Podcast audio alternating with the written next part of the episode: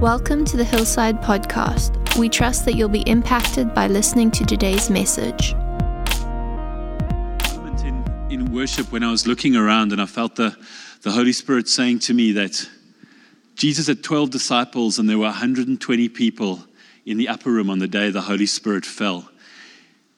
And the course of history for time eternal has been irrevocably changed by that group of people. There's a lot more than that seated here this morning. Just imagine what we're going to do. Just imagine what we can do. The potential that exists in this room right here, right now, is beyond our collective comprehension. It's beyond our collective dreaming. It's beyond our collective hoping. Because the DNA of Christ is in every single one of us, and the potential is unlimited. And I'm excited because I firmly believe that that potential is being unlocked. And I love the words that came through during worship today, the announcement that Daniel just made right now. Because if you've been around this, this house for a while, and Julian Adams was here a little while ago, there's this real sense in the spirit that we've done really, really well to grasp what being family is. And we do family well. And you heard that when people were, were sharing earlier today. We've done really, really well to debunk those ideas about the prophetic being weird and wonderful. And we have a culture here in this house where people are okay with getting prophetic words for others and sharing. And there's a flow of that kind of information, uh, of, of, of, the prophetic that happens here, which is beautiful. Um, there's been a real grabbing hold of the fact that healing is for now and for everyone. And John and his team have been pioneering incredible stuff in that. But I really believe that it's now for us to grab hold and debunk the myths around what evangelism looks like and is. And for us to have the realization that all of us are, in fact, evangelists. Can I do a little exercise with everyone here quickly? Can I just ask everyone that would consider themselves as being saved to please stand?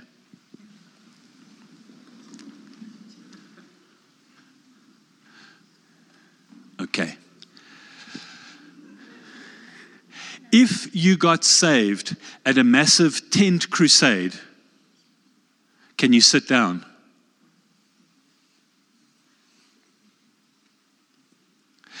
If you got saved by a random stranger walking up to you and leading you to Christ, can you sit down? Okay. So, why, when we preach on the topic of evangelism and we encourage people to step out and spread the gospel, they all think they have to lead tent crusades and approach random strangers on the street out of fear and give them words of knowledge, where maybe 0.1% of people that get led to Christ get led to Christ that way? Can you sit? You see, there's something weird that happens when we talk about the gospel. There's something weird that happens when we talk about spreading the good news, where that immediate disqualification comes on us. Ooh, not for me, not for me, not for me. Thank God for people with the gift of evangelism. That's not my gift. I hope that little exercise we did now just opened your eyes a bit to how big of a lie that really is. It's the little acts, it's the little things, it's the way we live our lives. It's the things we do that have an impact on those around us. And then there is a combination of those little things, those words, those encouragements, the way people around them have treated them, where with the working of the Holy Spirit that brings people to this incredible place of knowing Jesus as their, their Lord and Savior. You, you see, all we really need is we need to believe that what we have here as a family, as Hillside, is worth giving to others. All we need is to believe that the free gift of salvation that we've been giving, been given is something that is worth others being given as well. And I think we have that. And I think we have that in abundance. Outside of that, all we need is a little bit of will and desire to make ourselves available to be used by the Holy Spirit and by God in people's journeys. Does that make a bit of a bit of sense? And I come back to what I said earlier 12 disciples, 120 in the upper room, and all of history was changed for time eternal. Same God, same Jesus, same Holy Spirit, and all of us. The potential is beyond comprehension. I had a revelation this week of how much this means to me because I'd forgotten.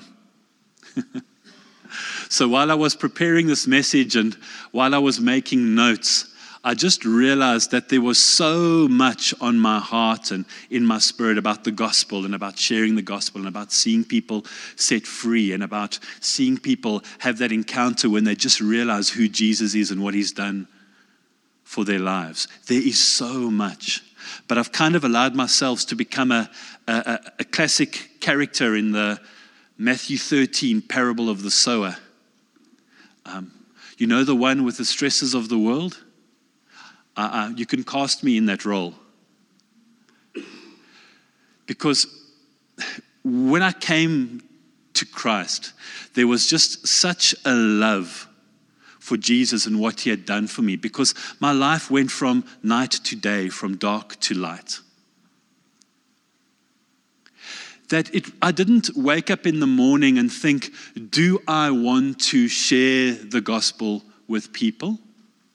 If my mouth opened, I shared the gospel because He is all that mattered to me. He was all that was on my mind. He was all I wanted to talk about. So, whatever your agenda was in striking up a conversation with me, I was going to find a way naturally to have that conversation turned around to be about how good Jesus really is. But that feeling of love, that, that emotion, it's like in any relationship. I think people who have been married for a very, very long time with the same partner and have wrestled through things, you have this understanding that there's that excitement in any new relationship. Then there is that finding each other and working through. And then there is a real depth of relationship that becomes strong and unshakable. And that is so much more beautiful than just those early butterflies at the beginning because it's real, it's got weight, and it's got substance. And I find with us in our journey with God, we also follow this journey where we have the butterflies and the excitement. And of course, we want the butterflies and excitement forever. But we grow and we mature and we actually get to a place in our relationship with Jesus that's so much greater than the butterflies and the excitement because there's this depth and this weight and this substance and this beautiful relationship that can't be rocked. But like a lot of our walk in life and a lot of our walk with Christ, the real challenge is how well do we navigate the in between space? Because a lot of what we do happens in the in between space. And early in my walk, for the first couple of, of, of, years, I think people around me, people around my wife, people around us as a family would have seen us as being very evangelical. We were always out and about, we were always on the streets, we were always ministering. And that's fantastic. Full stop. It's fantastic. There isn't a but. It's fantastic. I can now own, though, that after that initial phase where everything was about how wonderful God is, and I couldn't help myself but share, but share, I went into a couple of years where the sharing I was doing was out of legalism, out of duty and out of obligation. There was a sense in me that the more notches I had on my belt, the better God would feel about me.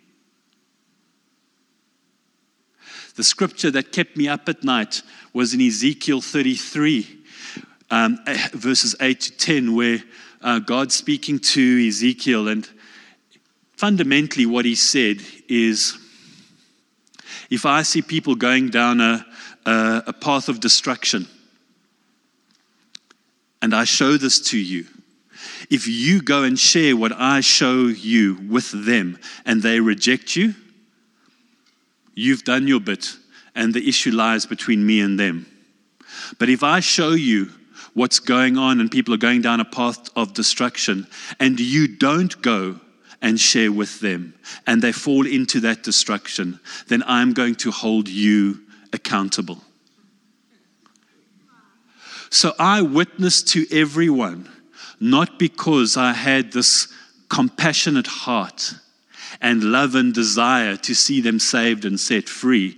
I just didn't want to be held responsible for them not getting saved.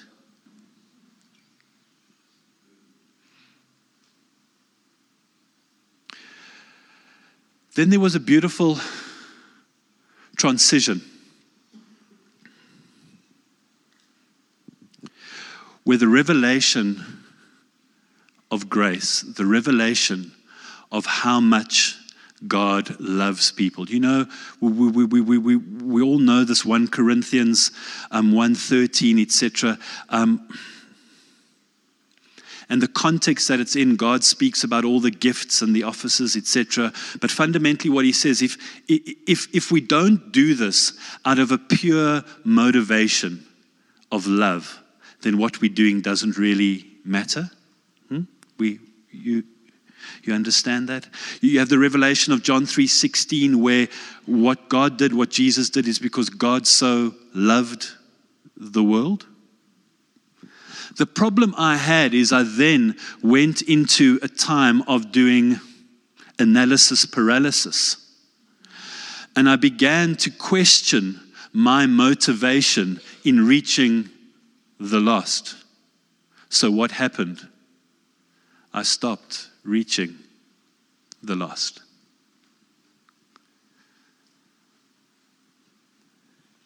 It took Philippians 1, verse 12 to 8, where Paul speaks about his imprisonment and how people are taking advantage of his imprisonment and how people are going out and, and sharing the gospel. And there are many people that are sharing the gospel, but they're not sharing the gospel out of a pure heart. And Paul says, and that's fantastic because the gospel is being shared and people are being saved. So, why do I piece together this for you? Is my nature and my DNA is to share the gospel and to see people set free. And if I'm going to wait until I'm in that time and space in my life where I've got all my ducks in a, in a row, where I can stand with all honesty and security and say that I know my drive and my motivation, so I can now, therefore, go out. Wow. I'll never do anything. I will never step out my house. I will always be questioning my motives. You see, we encounter Christ and we receive everything that He's done for us. We then go through a process of appropriating everything that the free gift of salvation has given us. And we are growing and we are maturing all the time. But we live 99.9% of our lives in the in between space. And in the in between space, warts and all, sickness and disease, issues and problems, we still carry the fullness of who Christ is in us. We still carry what everyone else in the world needs to receive. There is no such thing as an evangelist in training. The moment you were saved, you received all of the Holy Spirit. you're not going to receive more of Him later. You might grow in knowing how to work and partner with Him more effectively. But if you've been saved for half a second, you have something that the rest of the world desperately needs. And there's that lie of the enemy that says, I'm never going to lead mass crusades. I'm never going to be able to, to go to random strangers and lead them to Christ. So I am not an evangelist. But that exercise that we just did, I might have missed someone. But from what I saw, is 100% of the people here were not saved at a mass crusade and were not saved through someone facing their fears and approaching them randomly on the street. So maybe, just maybe, what it means to spread the gospel and what it means to be an evangelist is a little bit different than the lie we've believed it is. Are you with me on this point? So, what I'd like you to do is just take a moment. I'm okay with a bit of uncomfortable silence. And just think about all the people that have played a part in your life, in you getting from where you were to where you are now. For you giving your life to Christ, which is where everything opens up for you, and then those who have discipled you since and helped you to grow and nurture that. Can you give some thought to that? Can you take just a minute or two? Uh, I'm trusting that there'll be a name or a face or two that will pop up.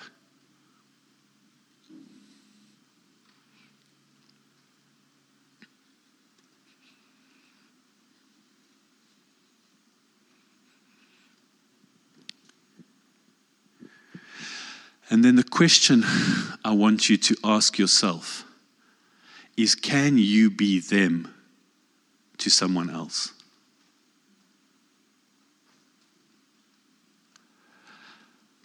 And what I want to encourage you to do is it's an exercise I've been doing lately, and it's been very, very powerful for me. Is I've been honoring all those people who played that part in my life. And I can't think of many of them that I would categorize and place in that box called an evangelist that I'd believed it to be. And that's really what I wanted to do today is to honor some of those people that played that part in my life. And then just to give some really practical ideas of how we can all be more effective in spreading the gospel and being that light and truth to others. Is that good? I know this list isn't exhaustive, and I know there's people I would have forgotten, but I was just really think, um, thinking through the sequence. I really wanted to honor the Sunday school teachers when I went to Sunday school as a, as a kid. As a family, we went to church out of pure ritual and obligation. I truthfully can't say that there was this sense of salvation and knowing who Christ is, but we went out of duty and obligation. Yet, in going out of duty and obligation, I encountered people that carried something of Christ that planted seeds in my life. and it's weird how you can get emotional about little things, but I realized that I was at Sunday school the one day and I was a wild and woolly young boy and I wasn't listening to the Sunday school teacher. So I jumped on the rocking horse and decided it was going to be a bronking buck at the rodeo. And I rode that um, rocking horse rather violently and it shattered into all sorts of, of pieces. And at that moment, the enemy said to me that they're never ever going to want you to come back here to this place because of how naughty and how wild you were. And I haven't thought of that incident for 40 years. But the way I was welcomed back the next Sunday, irrespective of what I had done the Sunday before, is one of the keys in my journey of salvation. So I can't even remember the names of the people from then. But I just felt this week to pray and just to say, Dad, please just honor those who played that role. Can you be forgiveness in someone's life?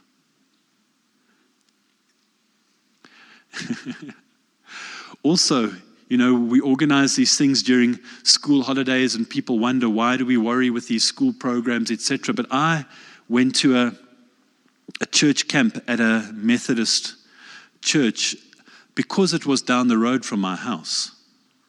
I didn't feel any prompting of the Holy Spirit. I wasn't trying to find God. I was bored.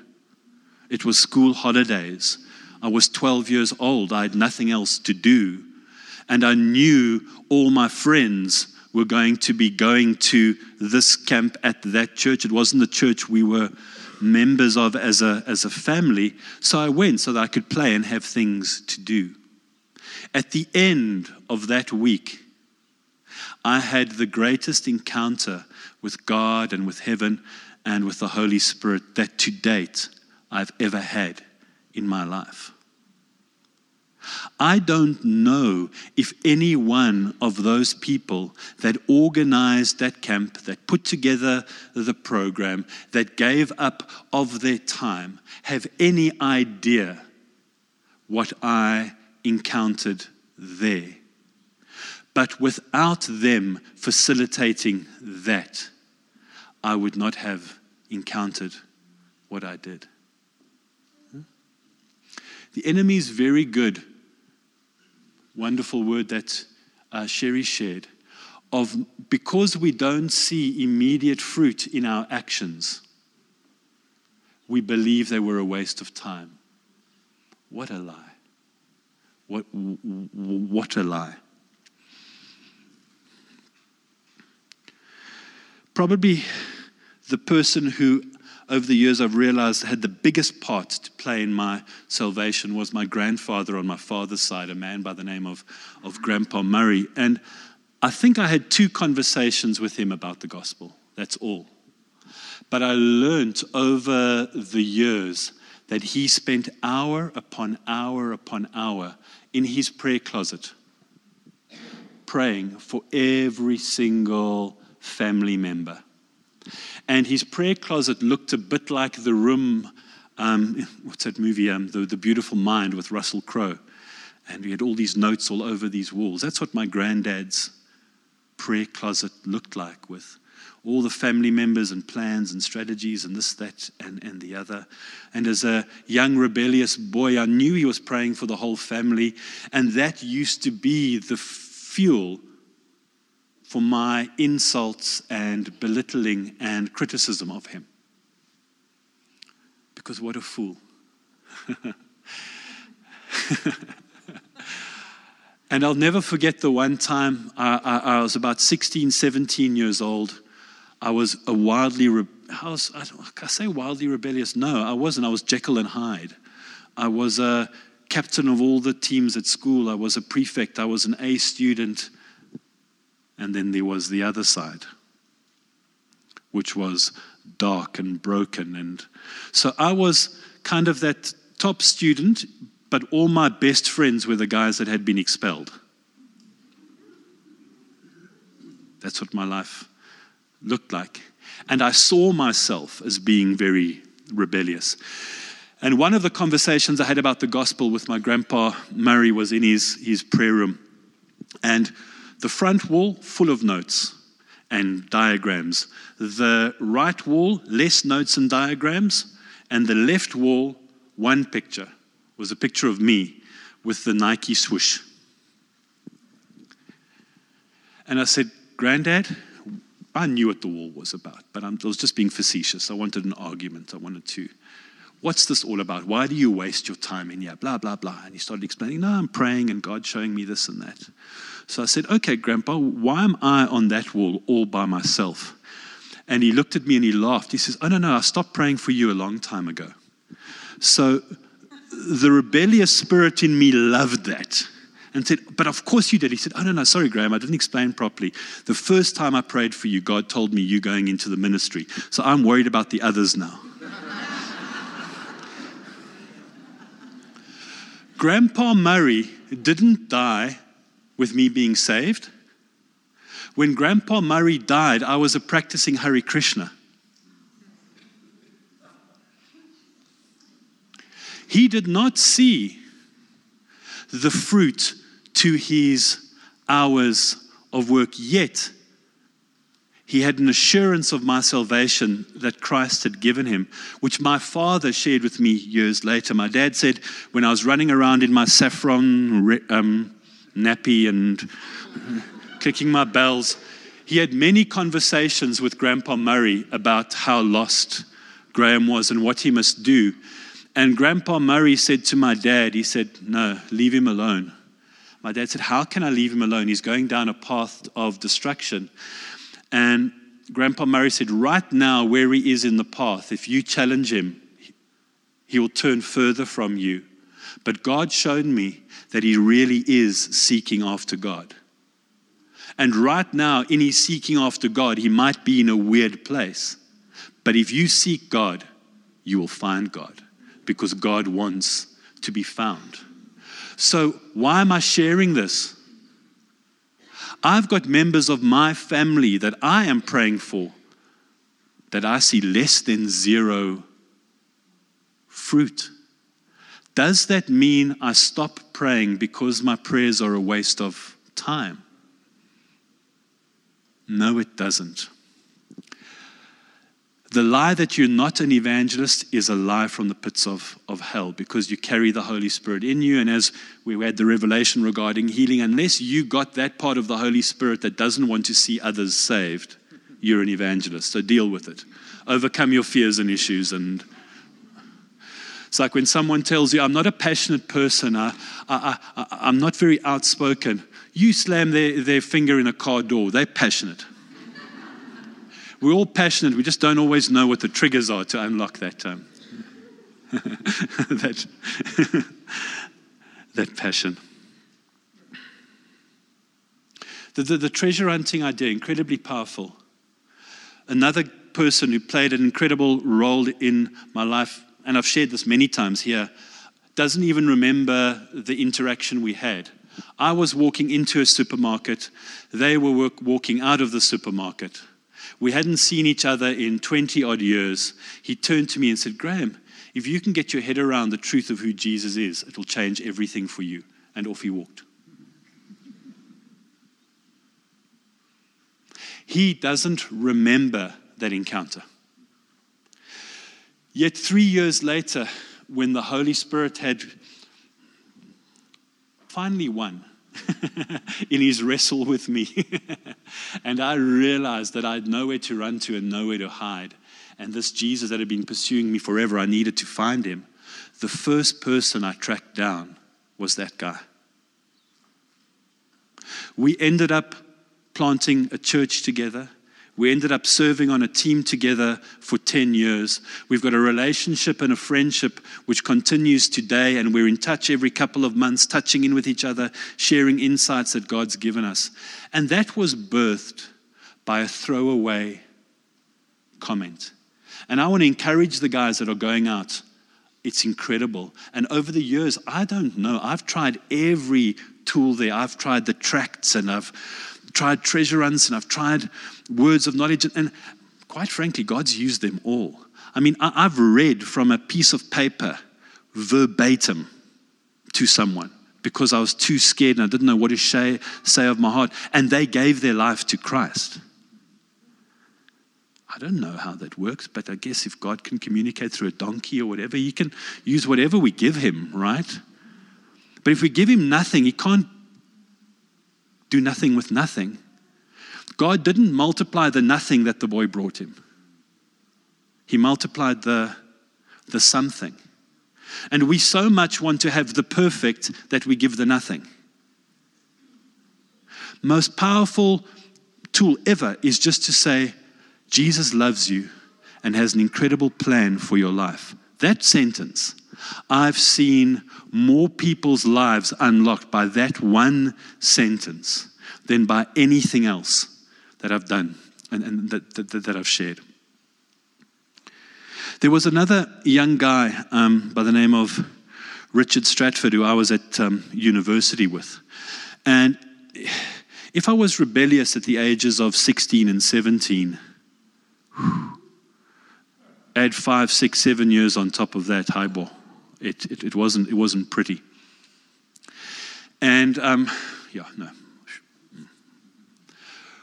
Richard came to me and asked me if him and his home cell could pray for me. I said, What, Yaron, now? He said, No, no, no. We are going to pray to God for your salvation. But I don't want to force my desire for you onto you. I want your permission to allow. I don't even know why he had that conversation with me, still today, but I remember the conversation. And I said, Please go ahead. I regretted that when on Friday nights he brought his whole worship team and they stood outside my front door worshiping.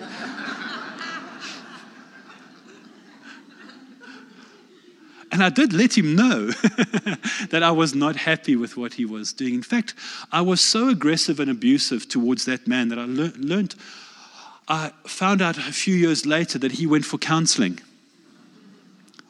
because of what he suffered at my hands. huh? And I had the wonderful opportunity to restore relationship with him because I was leading a crusade in Cape Town with people getting saved and the Holy Spirit moving.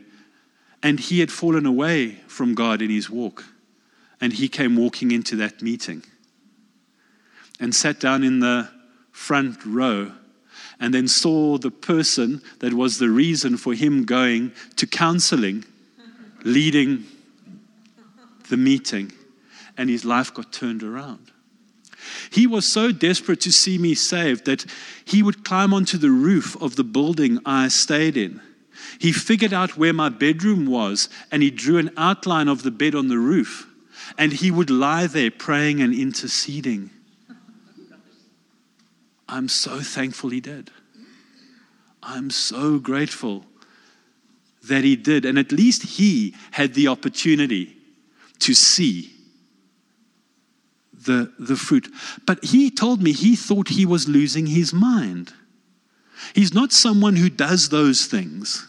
He, but he just had a desire. God had placed a desire to see me saved on his heart. And he did everything he knew how to do.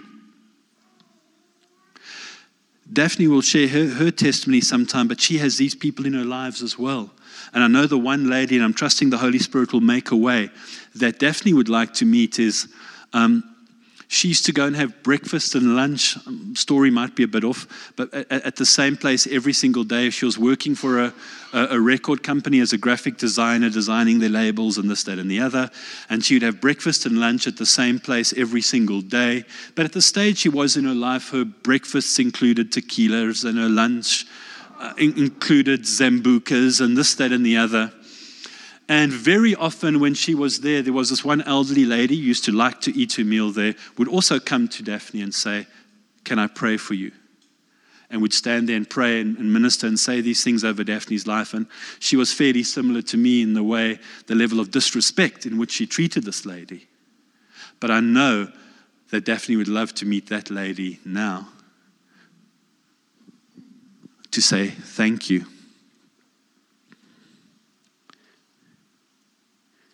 If you've been saved for half a second, as I said earlier, you have something that the rest of the world needs to hear.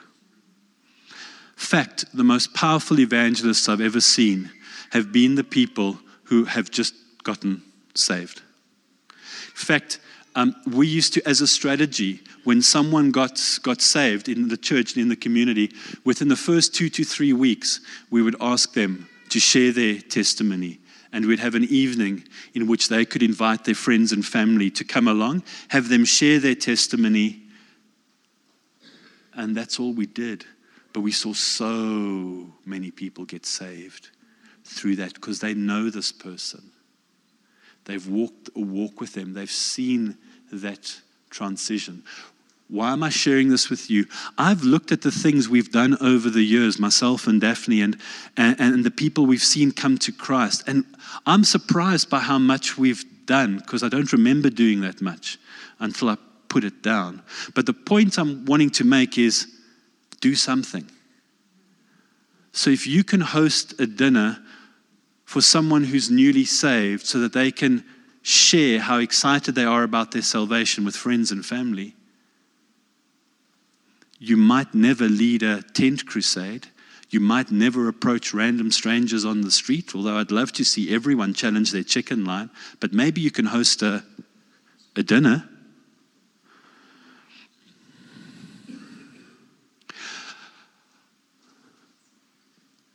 I did an email of my full testimony, warts and all, the things that happened to me as a kid and how I found, and I sent it to every single email address on my contact list.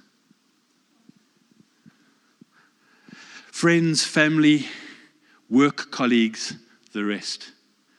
I regretted it the second I pressed send, but I had no way of stopping it from going out. Don't you love the internet for that reason? I couldn't change my mind. It was too late. That went out everywhere. There was fruit and response from that. Of course, we did street ministry, and it's powerful. To have someone going about their day to day life and to be interrupted with the truth of who Jesus is is mind blowing. Hence my story from the Spar supermarket. And that's why I am a big fan of crossing your chicken line and stepping out and reaching out and words of knowledge and treasure hunts. It's incredible what God can do with that because it comes back to the same principle. God can multiply what you give Him, but nothing multiplied by anything equals nothing. So stop thinking about what it is that you can't do and start to think more about what it is that you can do. We used to witness in, in, in this one um, township fairly regularly, and we saw some fruit. But what used to happen in this township was when heavy rains came, um, a lot of the houses would wash away and flood away, and this was a regular occurrence.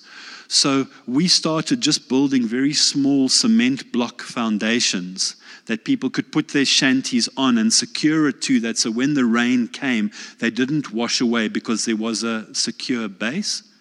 We saw far more people getting saved through us doing that than we saw through just the sharing of the, of the gospel. And that action in that township then resulted in us sponsoring a couple to start a creche in the township. Why did we start the, the creche in the township? Because of the horror stories which we had heard from the people there about how mom and dad have to go and work every day and they don't have a, a safe place. So, yet again, I might never be Billy Graham, but I might be fairly good with a hammer and a nail, and I can build a jungle gym. You, you, you understand?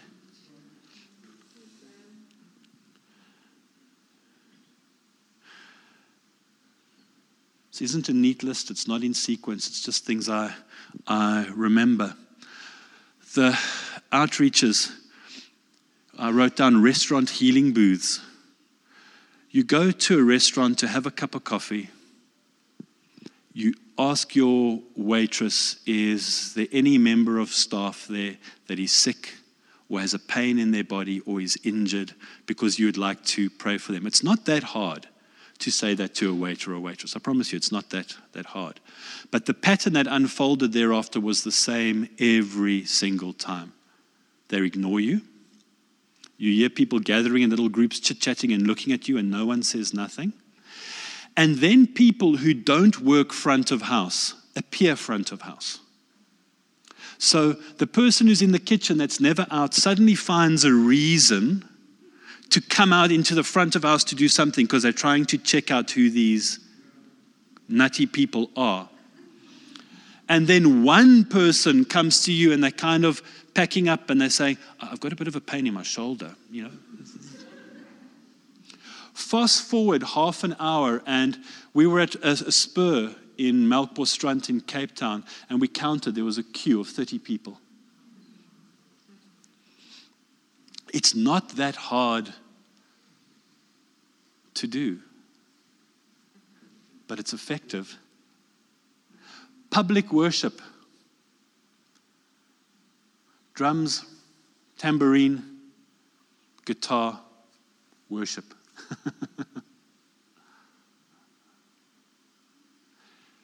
Spirit of God is there. It attracts people. Seen people weeping, wailing, giving their lives to Christ, getting healed just by doing public worship.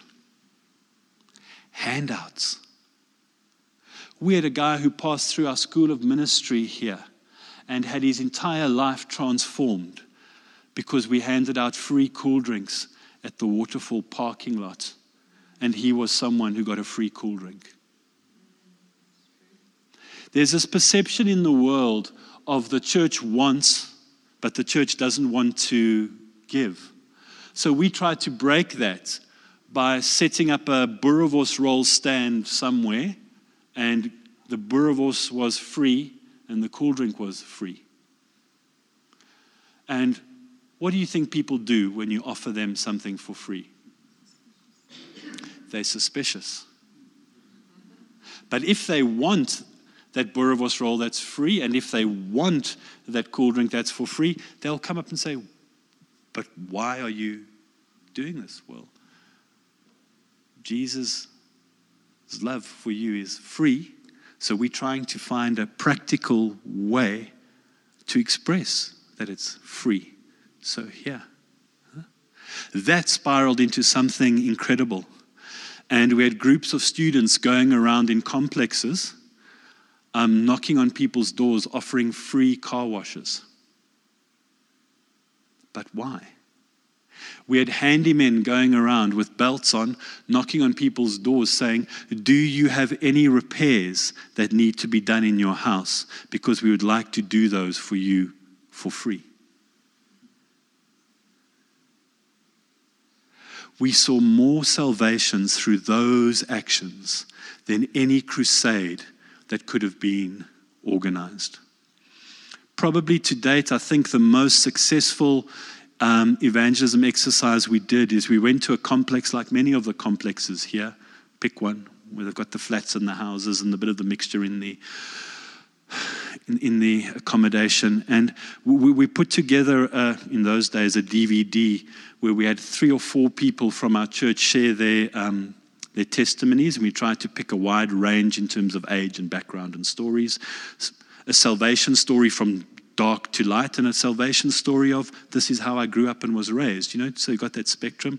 One or two worship songs, and we went around and we put one of those CDs in every single postbox with an invitation to a dinner in one of the apartments the following week, Wednesday. That exercise resulted in three home groups being birthed in that complex and we were talking about it the other day. I'm aware of three church plants that happened out of those home groups. You, please, I'm not saying do this, but I'm saying challenge what you think being an evangelist or a, or a witness is. I call that adopter complex. Healing always works, words of knowledge always works. But I come back to the free things. Yes, I've seen so much fruit out of free things. I've gone to random strangers and given them money. Every time I've done that, they've asked me, What church are you from? They've associated me giving them money with something, I don't know, but it opens up a, a conversation. One of my favorite stories is I had a, a birthday a few years ago, and um, what I did is I invited everyone I knew and I encouraged them. In fact, I was quite rude. I said, please look at your budget, see how much money you can spend on a, on a gift, then at least double that because I'm worth at least double that. And I did, and I did that jokingly, but I was persistent. And the gifts people came to that birthday party with were unbelievable. And we had the food and the drinks and everything. I said, before we do this, we're now going to take those gifts you bought and we're going to go out into town and I want you to give them away to total strangers. The most powerful story was the guy we had church planted with owned a couple of businesses. He was involved in a legal action regarding one of the businesses with the guy, and the situation had gotten ugly, really ugly. So there was court issue, this, that going on. He decided to buy me the best toolbox that money could buy. I'm talking a couple of K in terms of the toolbox and the tools and everything that comes with it, and this, that, and the other. So he was quite offended by the idea that he had to now give this away to some random stranger where he had put so much thought into the fact that, but because this is my heart, because this is Daphne's heart, he's going to do that. So, but he didn't want to go far, so he just went to my next door neighbor's house, knocked on his door. And who opened the door? The guy that he's in a legal dispute with.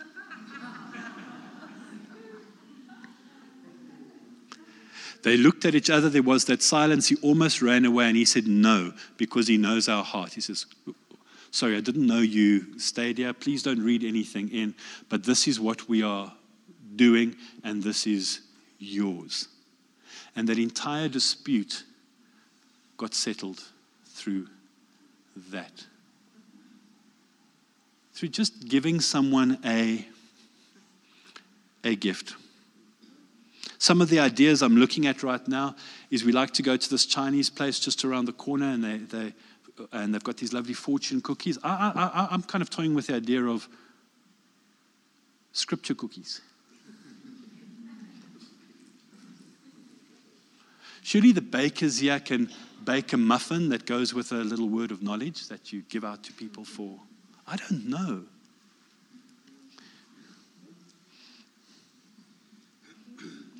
Letters, poems, art. What is it that you enjoy doing? How do you infuse that with the, the kingdom and risk a little bit for God to work with that? Are you with me? That's what I'm wanting to put out there. And then be head over heels in love with Jesus and let that leak everywhere. I saw a wonderful example of it fairly recently. There's a, a television program called um, America's Got Talent. That's what it's called. And I, I know the the backstory, but the guy on America's Got Talent didn't publicize his backstory. So he was, he was very private. But the backstory of this guy is he used to be a member of the um, um, United Pursuit Band, he used to sing with them. He now works as a nurse that specializes in dealing with pediatric, mentally and physically disabled kids. That's what he's poured his life into, into doing. He has two kids of his own. He has four adopted kids, which are the worst of the worst in terms of their physical and mental conditions and no one else would, would take them in. He didn't publicize this. So he wasn't trying to sell a, a soppy story, he was just being himself. But he had realized that he wanted to show his kids that you need to have dreams and you need to pursue your dreams.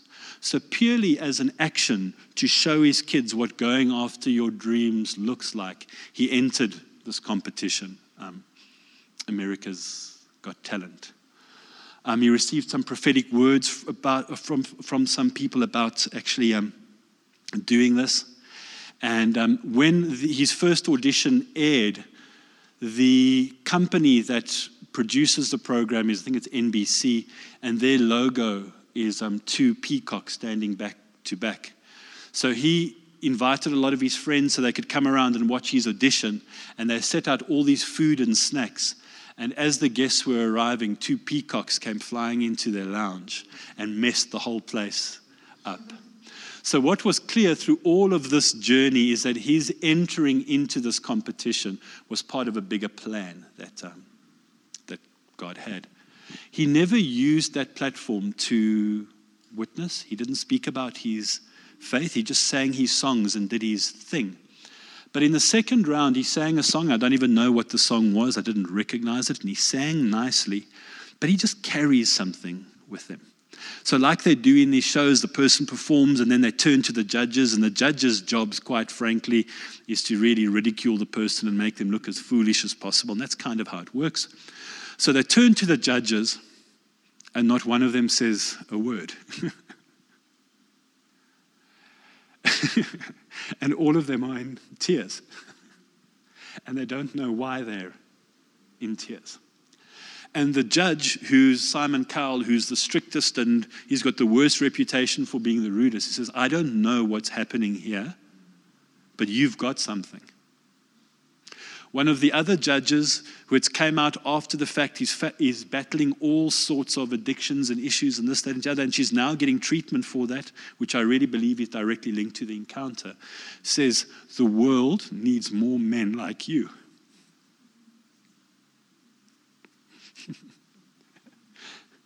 you don't have to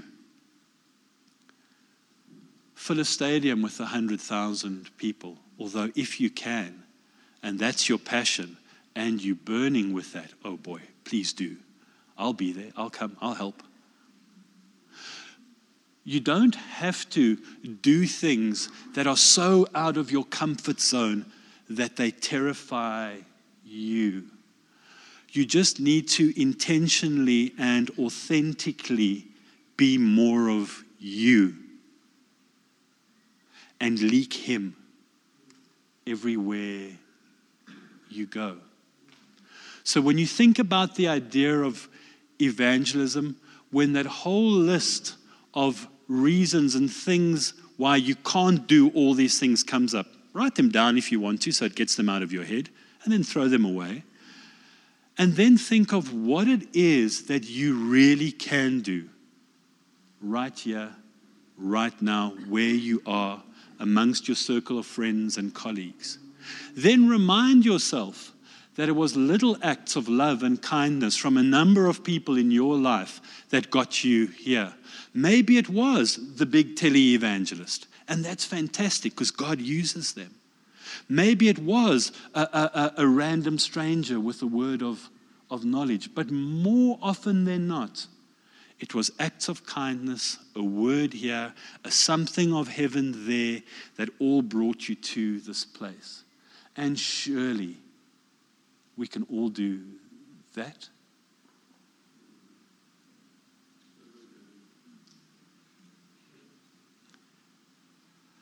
It's not a condemnation thing at all for myself to say that when I look at the last six years and I see how stresses around work and finances and being a good husband and being a good father and all the things that are important has allowed me to really lose a bit of that passion and excitement for the lost being found, for the captives being set free. And it's not like God's hasn't given me hints along the way. In fact, I went through a, a season where I was so busy work wise and I was feeling so much stress that I went out onto the streets to witness purely because I wanted to be doing something other than having to deal with work stress. That was my motivation.